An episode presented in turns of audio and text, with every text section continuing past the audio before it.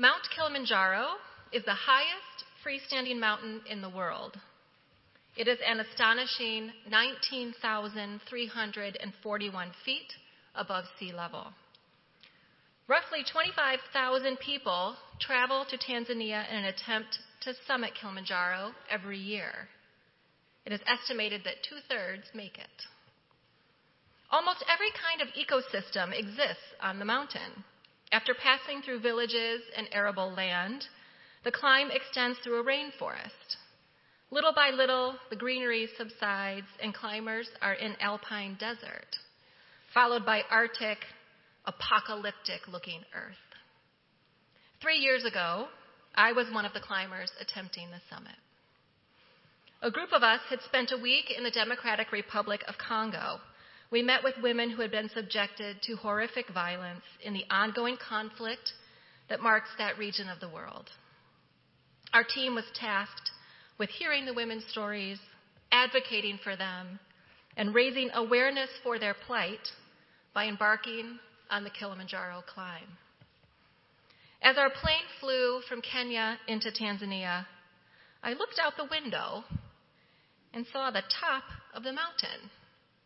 Kilimanjaro rose from the land to the height of airplane altitude. It was as if I could reach out my hand and tap it. My stomach dropped. My nerves were a tangled mess. There was no way we were going to be able to climb that beast. In this morning's scripture, we read about another mountain, the Mount of Jesus' Transfiguration. Transfiguration is defined as a complete change of form or appearance into a more beautiful or spiritual state. The Greek word is metamorpho, from which we get metamorphosis, to metamorphose, or to change. Scholars debate the location of the actual mountain on which this event occurred. It is not named in the text, but there are two options typically suggested Mount Hermon or Mount Tabor. Mount Hermon is over 9,000 feet high, while Mount Tabor is much smaller and is just shy of 2,000 feet. To help give you a visual reference point, the peak of Cannonsburg Ski Hill is 938 feet.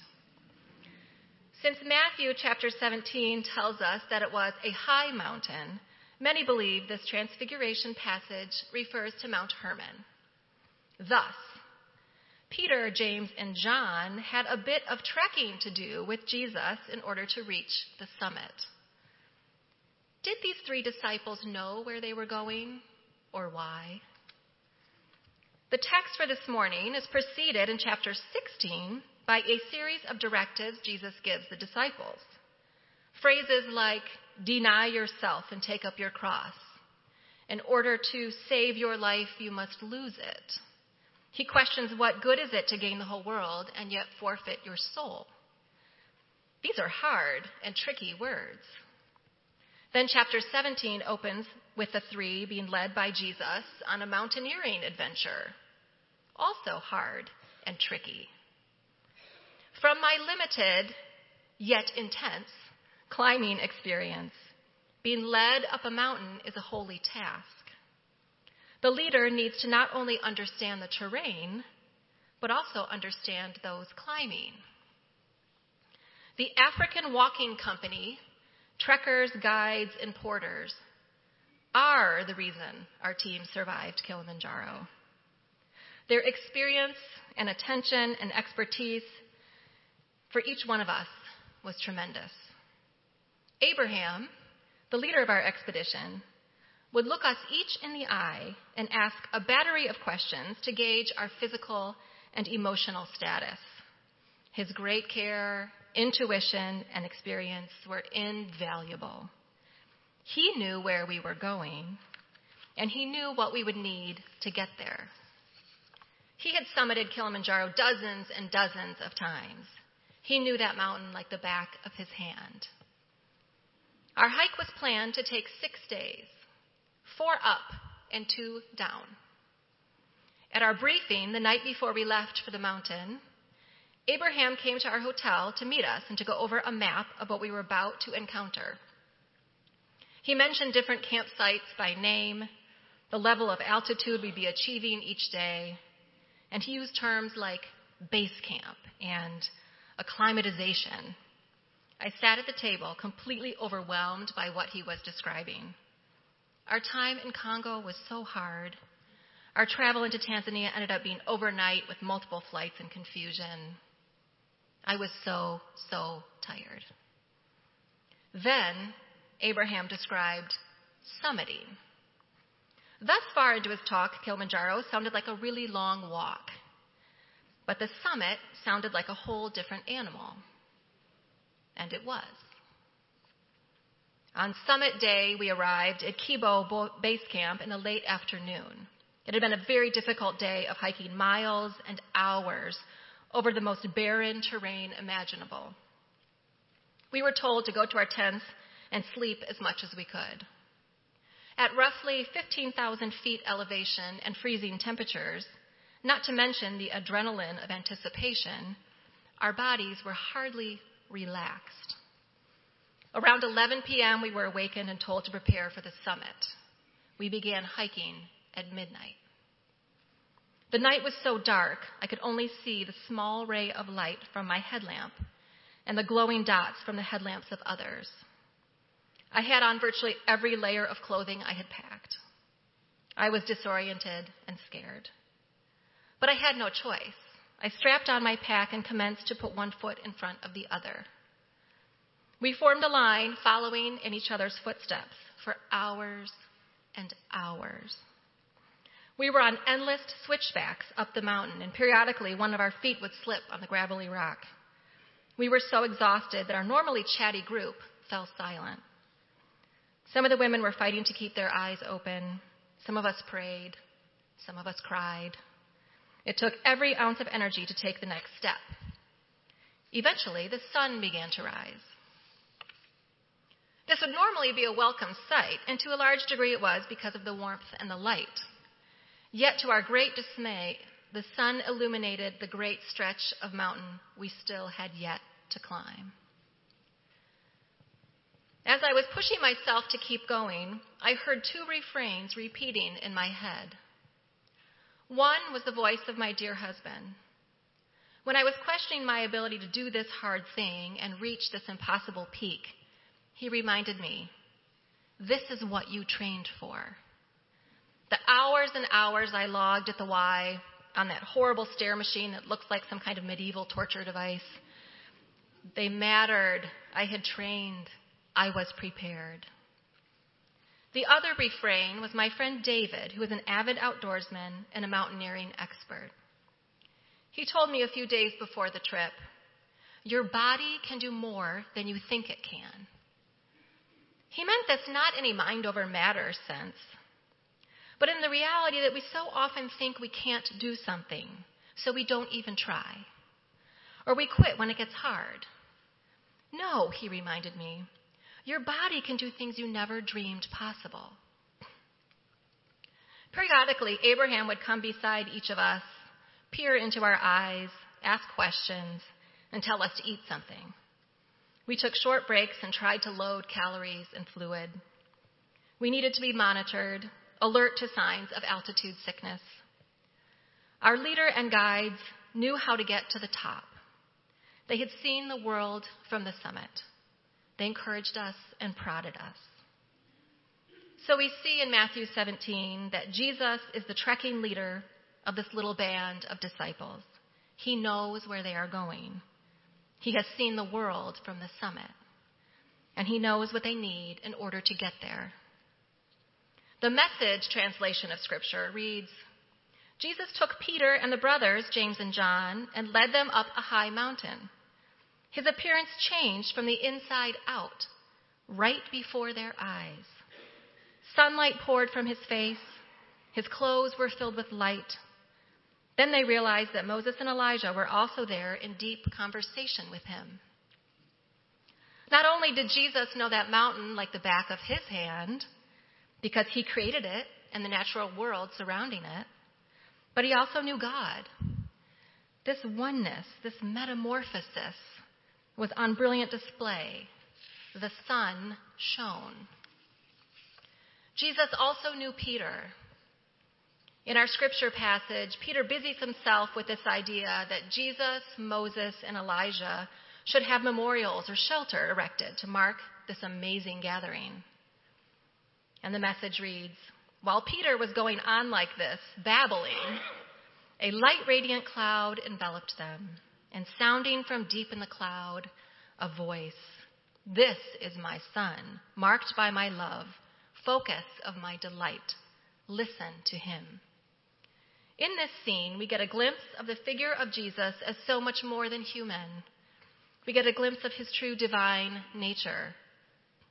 Of course, when anyone encounters the divine in Scripture, the words that follow are almost invariably do not be afraid.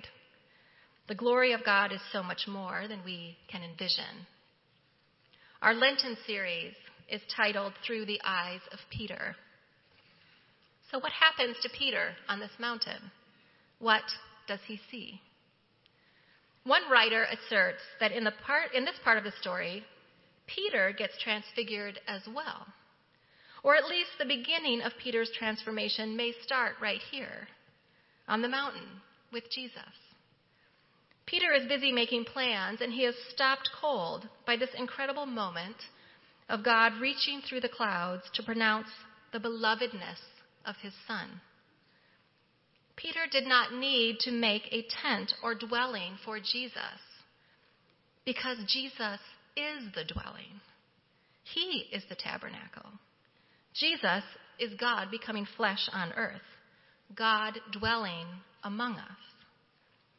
Peter gets to see this in its most glorious form. When we, like Peter, are being transformed, there are glimmers of divine illumination. This is a holy journey. Do not be afraid, Jesus says. When Peter, James, and John opened their eyes and looked around, all they saw was Jesus. Only Jesus. Peter's singular vision for Jesus is what sustains him. This deep relationship with his Savior is what leads him to be a tremendous messenger of the gospel, the rock on which Jesus builds his church. So, our ragtag group of American activists and advocates made it up the mountain to the summit. Somehow, every one of us did it. When I got to the highest point of Kilimanjaro, I fell to the ground. I knelt on that icy, rocky ground and I wept. Perhaps as Peter begins his path to transfiguration, we can also begin ours. There is an invitation in this for all of us to metamorphose, to change our outward reality to match our inward reality, to shine and morph into a more beautiful or spiritual state. How do we do this? Well, first, do not be afraid. Then, maybe we can remember the two refrains from the mountain. This is what we've been training for. Here today, we worship in this beautiful place. We read scripture, we study, we serve. There are all kinds of ways in which we are training. Perhaps this is an invitation to go deeper, to try new exercises, to get a personal trainer or a spiritual coach. Maybe it's time you became that spiritual coach for someone else. Our life experiences are also tremendous training grounds. We have all been through trials and struggles. We continuously get the opportunity to walk with someone who is in the thick of hardship. We can say, Me too, or I understand. When we do this, we are becoming more brilliant and transfigured. Training is important, and knowing what we are training for is just as important. We, like Peter, get to know Jesus personally. We get to fall to the ground at the top of the mountain, look up, and see only Him. And our bodies can do more than we think they can. Clearly, there are physical limitations, and our earthly bodies sometimes betray us with illness, injury, and diminished ability. Yet, our bodies are homes for our souls. our bodies hold a capacity for spiritual stretching and eternal vision. Sometimes this progress is literally physical, showing up for someone in need, or conquering a fear to go to a place that feels scary. God is with you. But maybe this stretching is calling you to a new place of forgiveness, to a place where peace can flow like a river through you. Your body and spirit can do more than you think it can. We are called to be peacemakers in a world full of conflict, to shine brightly in places of darkness, to be a force of love. Taking the next step up the mountain with Jesus leads us, like Peter, to see Christ more clearly and to be illuminated by his brilliant light for service in his kingdom. Kilimanjaro is a volcanic mountain, and there are actually three peaks on the crater rim. They are at slightly different elevations. As a hiker, if you reach any one of these, you have officially summited. The peak with the highest elevation is known by the Swahili word Uhuru. Uhuru means freedom. This is an interesting term to think about in relation to the Transfiguration. The third chapter of 2 Corinthians reads Now the Lord is the Spirit, and where the Spirit of the Lord is, there is uhuru, freedom. And we who with unveiled faces all reflect the Lord's glory are being transformed into God's likeness with ever increasing glory. There is freedom in metamorphosis. There is freedom at the top of the mountain. In the name of the Father, Son,